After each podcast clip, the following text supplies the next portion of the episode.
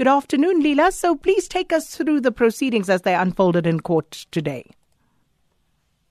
Um, it, it was the judgment today, and Judge Joseph Raulinga said that um, the the a, a Film and Publications appeal appeal tribunal board um, by flagrantly disregarded a fair process. They said they didn't give the film producers a proper opportunity to participate in the hearing or to influence the uh, tribunal's decision by making representations. Um, I don't know whether you and the listeners remember the filmmakers initially said that they heard only the day before that they had to be at the appeals tribunal when they asked for postponement. They were only given two hours postponement, and they basically said that they were completely unprepared for this tribunal.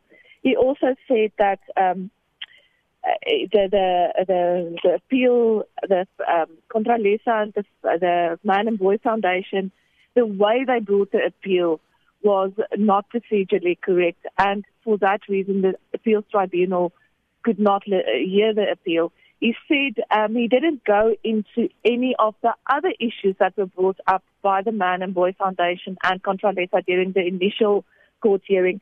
He did, however, say that freedom of expression does not weigh heavier than the uh, the right to dignity, and that he thinks that the um, Film and Publication Board's Act was written um, without taking cultural values into account. He did, however, say that the sex scenes portrayed in the movie, um, whether it's homosexual sex or heterosexual sex, that doesn't matter.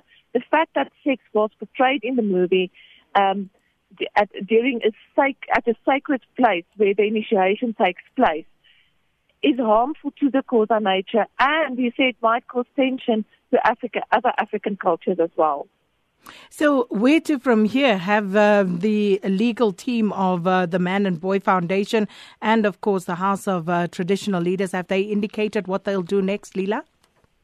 No, they didn't indicate whether they are going to appeal the ruling. I expect that they first want to study the judgment. Um, and uh, there were no representatives of Contralesa or of the Man and Boy Foundation or the filmmakers at court. It was basically just the legal teams and journalists that listened to the judgment.